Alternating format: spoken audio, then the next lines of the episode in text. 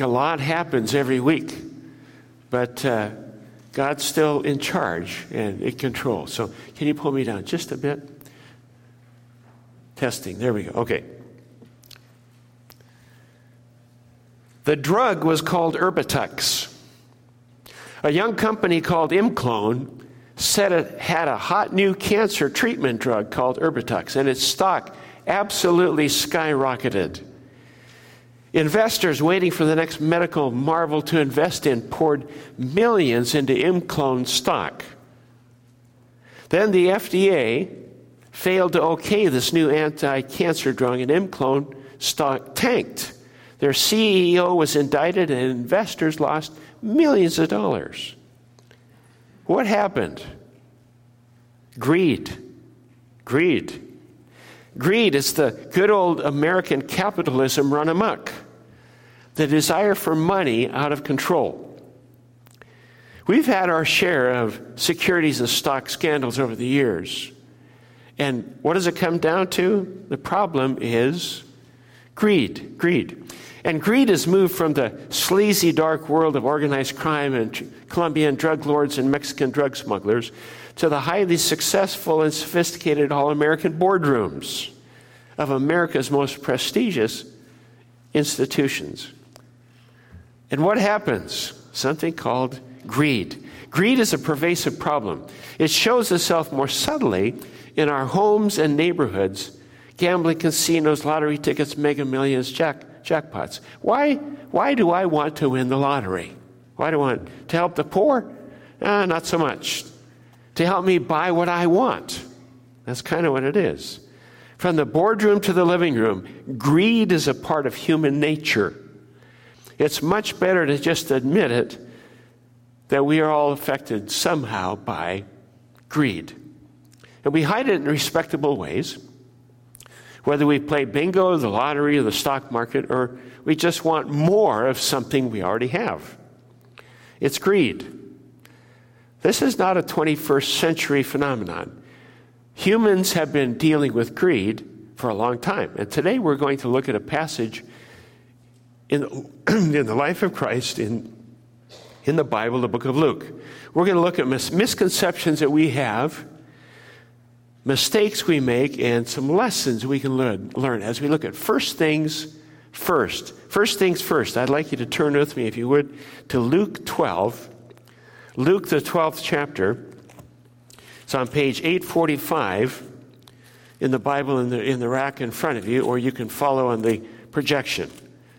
Luke 12, and we're going to start with just a couple of the verses, 13 through 15. Luke 12, 13. Someone in the crowd said to him, Jesus, Teacher, tell my brother to divide the inheritance with me. Jesus replied, Man, who appointed me a judge or an arbiter between you? Then he said to them, Watch out, be on your guard against all kinds of greed. A man's life does not consist in the abundance of his possessions. This starts with the guy asking, Teacher, tell my brother to divide the inheritance with me. This guy asks Jesus to settle a family squabble or dispute. And he wasn't asking for Jesus to arbitrate an equitable settlement, he wanted the judge to rule in his favor. And in this day, teachers or rabbis sometimes were asked by Jews to rule in points of law that were in dispute. And this guy wanted Jesus to help him for his own selfish gain. He was greedy. He was greedy. And Jesus saw this was not just a dispute over a will or inheritance. The deep, deeper problem was something called greed. Greed. It was driving the problem. Now, as we look at that, I want to start with talking about misconceptions that we have. Misconceptions we have. This is as old as 2,000 years ago when Jesus was here, and we have it today. Misconceptions we have. Number one, letter A I am what I own. I am what I own. My identity is tied up in what I own. It's the car. It's what I drive. I'm a BMW or I'm an SUV. I'm a pickup or 4x4. My identity is tied to the car I drive. And advertisers convince us that What we drive is part of our image, it's part of who we are. Numbers of years ago, the manufacturers of Cadillac realized it had a problem. Cadillacs had a very difficult time appealing to the younger generation, boomers and busters and below. Cadillac was viewed as a car for older people, builders.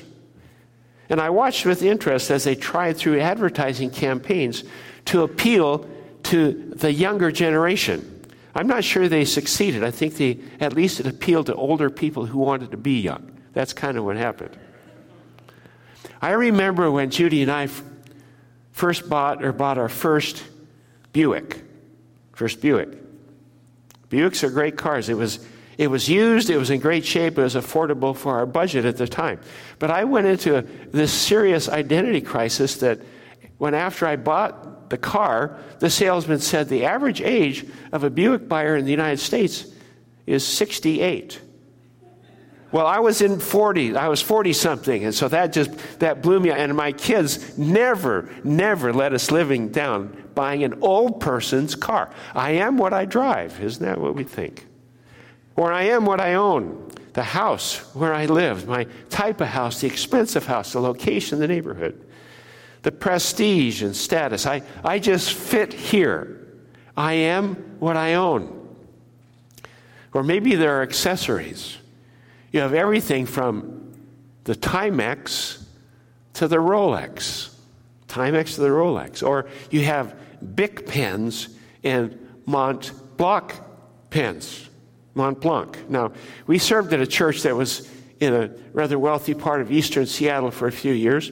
And the ministry people that I worked with bought me a gift. And it's the first time I had ever noticed or knew anything about Mont Blanc pens. I'd never even noticed them before. And I thought, well, that's nice. They bought me a pen. What I didn't realize is that Mont Blanc pen cost over $300. And the refills were $20 plus. I mean, it was a very expensive, it was a status thing. Man, I want you to know.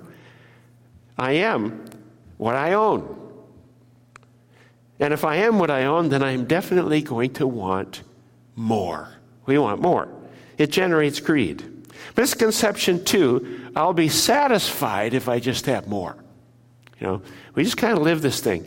I'll be satisfied if I just have more. I've said this before, or asked this question Who is more satisfied, the man with $16 million or the man with 16 children? And the answer, of course, is the man with 16 children because he doesn't want any more. more. It's the myth of more. And, and by the way, capitalism is biblical and can be contrasted with greed. Capitalism, in its pure form, is, is a fair exchange, fair profit. It's a win win. And our practice of capitalism all depends on our internal state of heart, the motivation. Why do we do what we do? Greed, on the other hand, profits at another person's expense, trying to do something at someone else's expense. And actually, that's what socialism does. Margaret Thatcher famously said the trouble with socialism is that sooner or later you run out of other people's money. And that's true. But greed is an inside issue, it's an inside job, it's a motivation. I win, you lose. I just get more. And what does Jesus say about greed? He says, Watch out, be on your guard against all kinds of greed. Supposed to watch out because you'll be taken advantage of? No. Watch out because greed will actually destroy your life. He says a man's life does not consist in the abundance of his possessions. So don't take pride in our possessions. Those are two misconceptions. I am what I own, and I'll be satisfied if I have more. Then Jesus illustrates the points by telling a parable, a story. He did this so well. And in verse 16, he goes on to talk about this parable. Verse 16, and he told him this parable The ground of a certain rich man produced a good crop. He thought to himself, What shall I do? I have no place to store my crops. Then he said, This is what I'll do. I will tear down my barns and build bigger ones And there I will store all my grain and my goods. And I'll say to myself, You have plenty of good things laid up for many years. Take life easy, eat, drink, and be merry. But God said to him, You fool, this very night your life will be demanded from you. Then who will get what you've prepared for yourself? This is how it will be with anyone who stores up things for himself, but is not rich toward God. These are some mistakes he made, some mistakes we make, that we make. The first one is selfishness. Selfishness. This man uses the word I six times and the word my five times. That tells you a little bit right there. What shall I do? I have no place for. it. This is what I will do. I, I, I. My crops, my barns, my grain, my goods, myself. It's all my, my, my. The focus is on me and my, self centered. This man did not think of his possessions as gifts from God, things lent to him by God to be used for God's purposes. He didn't even think about the transitory nature of his possessions. He didn't think of helping anybody else. And maybe God gave him his possessions to use to help the poor, help the needy, or expanding the kingdom of God.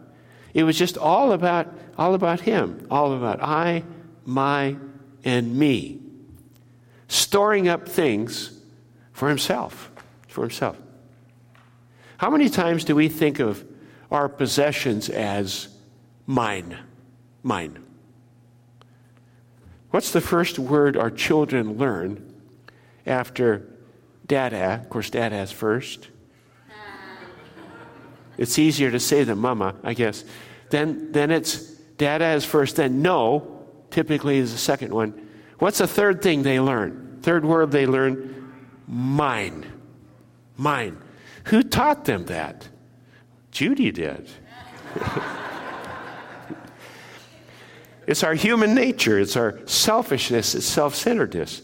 We don't have to teach our children to be selfish. That comes naturally. We have to teach them unselfishness, how to share. And this attitude, this selfishness, is a mistake. It's also called sin. It's part of our sinful nature. And it offends God. It goes against the character of this kind, loving character and caring God. Selfishness. The second mistake the man made was forgetting God. Forgetting God. Verse 17 says, He thought to himself. Verse 18, he said, This is what I'll do.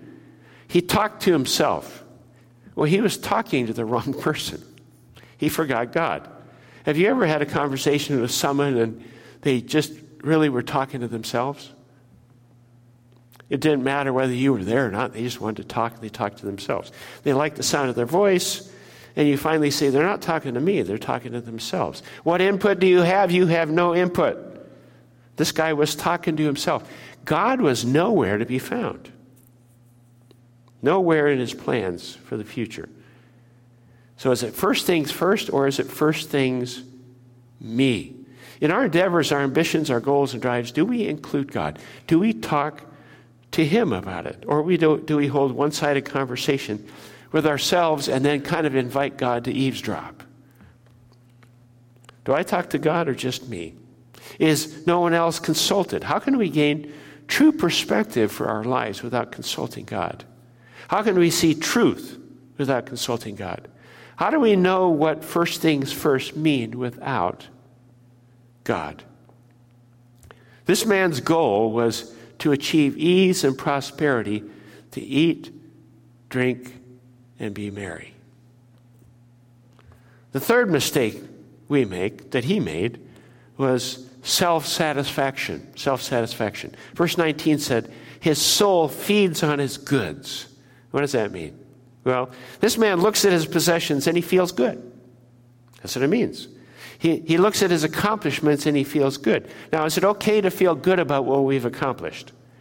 I wash and wax the car and stand back and say, Wow, that looks great. I did a great job of detailing. Or we finish landscaping the yard or painting the house and we stand back and say, Wow, that looks great. Is that okay? Or we finish the new website, look at it, and say, Wow, I'm really good. Is, is that okay? It's fine to appreciate our successes and accomplishments, but move on. Get, get over it. It's not about us. Do we ever do that? Do we ever look at what we own and feel good? Feed our souls on our goods? Now you say, well, I don't have barns and grain, they won't fit in my backyard, so I'm okay. But do you ever sit back and look at your possessions and feed on them? The house that's paid for, or the new car, or the rebuilt classic Corvette. I'm just, sorry, I'm talking to Byron here. or, or the clothes in your closet, or the bank statement, or the IRA retirement account. We can look at what we own and look and start, we can actually feed on that. And that's what he did. That's what this guy did. It feels good. But it's also a mistake. It's a sin. It's self satisfaction. The fourth mistake he made was assumption. Assumption, letter D. Verse 19, he said to himself, You have plenty of goods laid up for many years. What was he saying?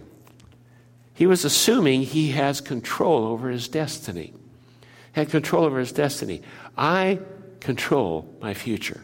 I control my future. And God says to him, You fool. You fool.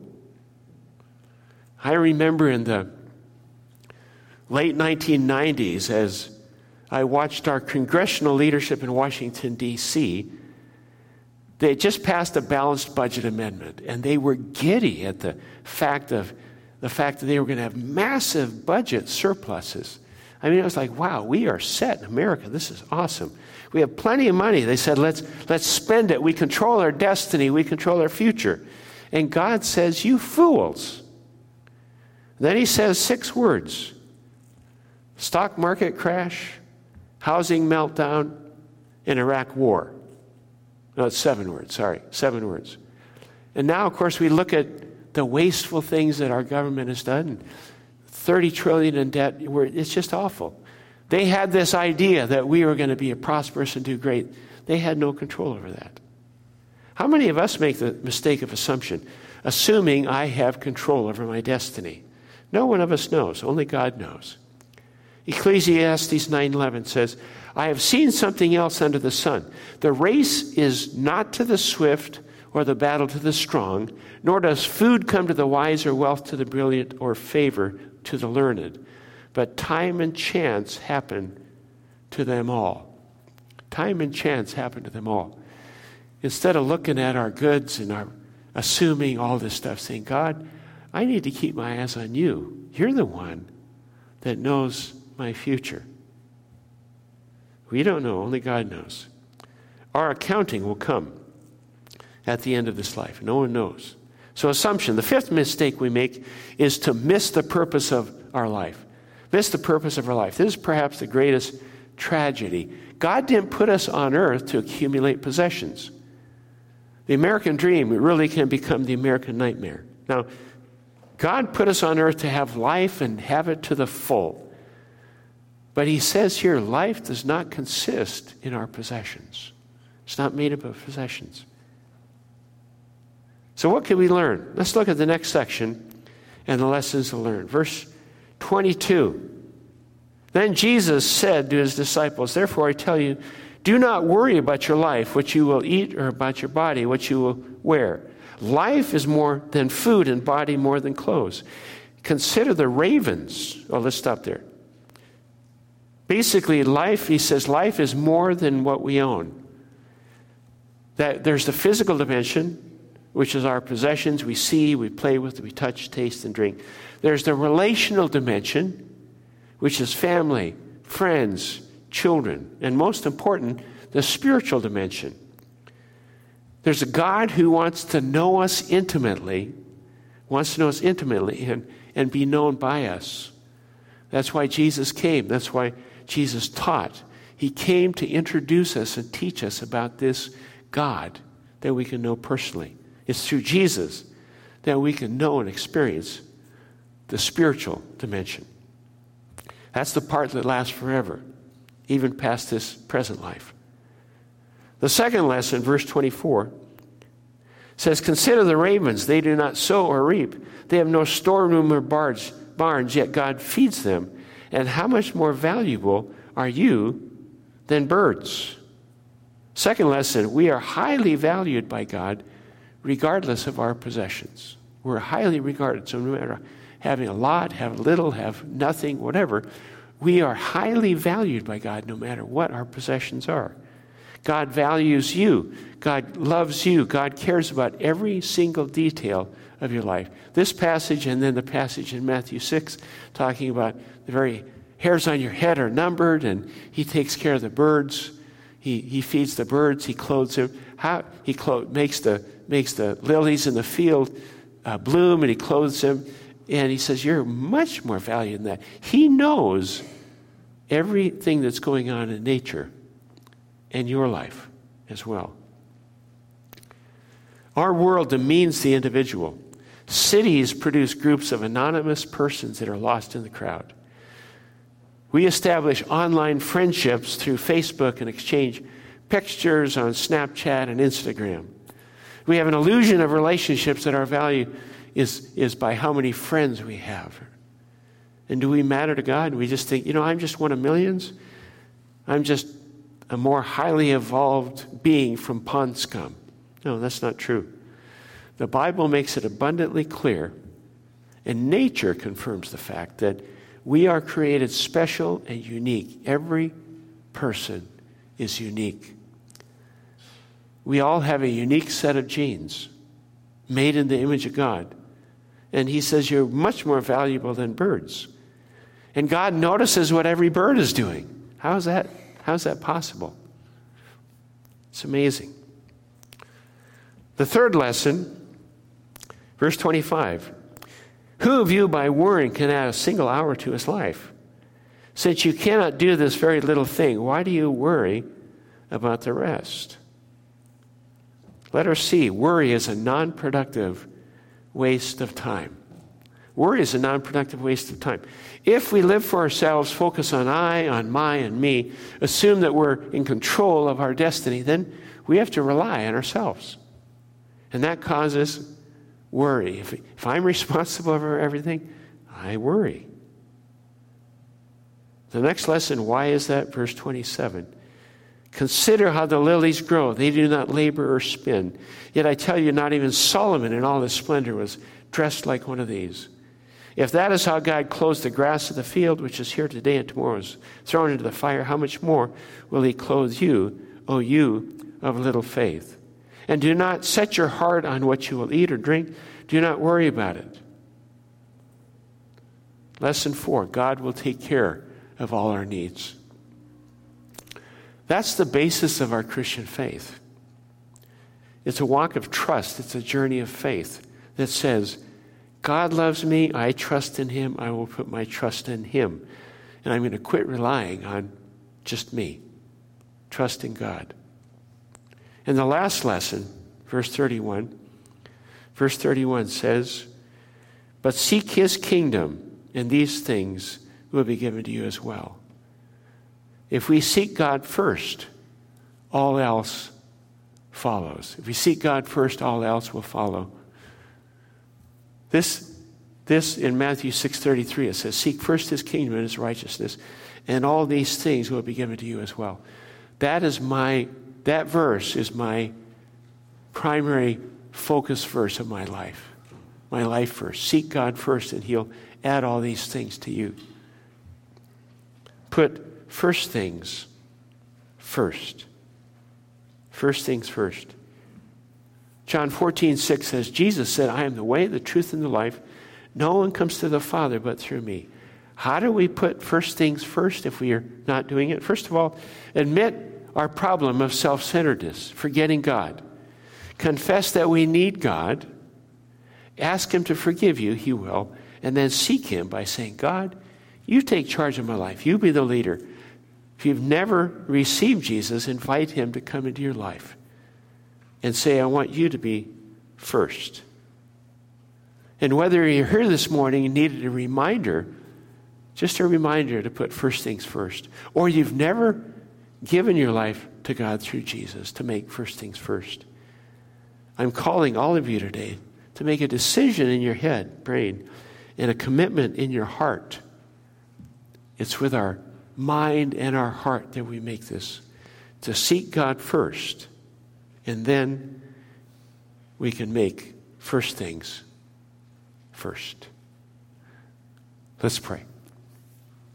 Father, we thank you that you gave us this parable and this illustration dealing with stuff that we deal with all the time. And I pray, Lord, that you would continue to challenge us anew, that we would see what you're calling us to do. And that, Father, we are people that you care about deeply, every, every part of that. And I pray, Lord, those that are ch- that challenged right now, dealing with all kinds of things. And it may not be greed, it may be just a lack of trust, it may be fear because of what's happening in our world. It can be all kinds of things. And I just pray, God, that we would we would again begin to trust in you as we put you first. And we thank you in Jesus' name. Amen.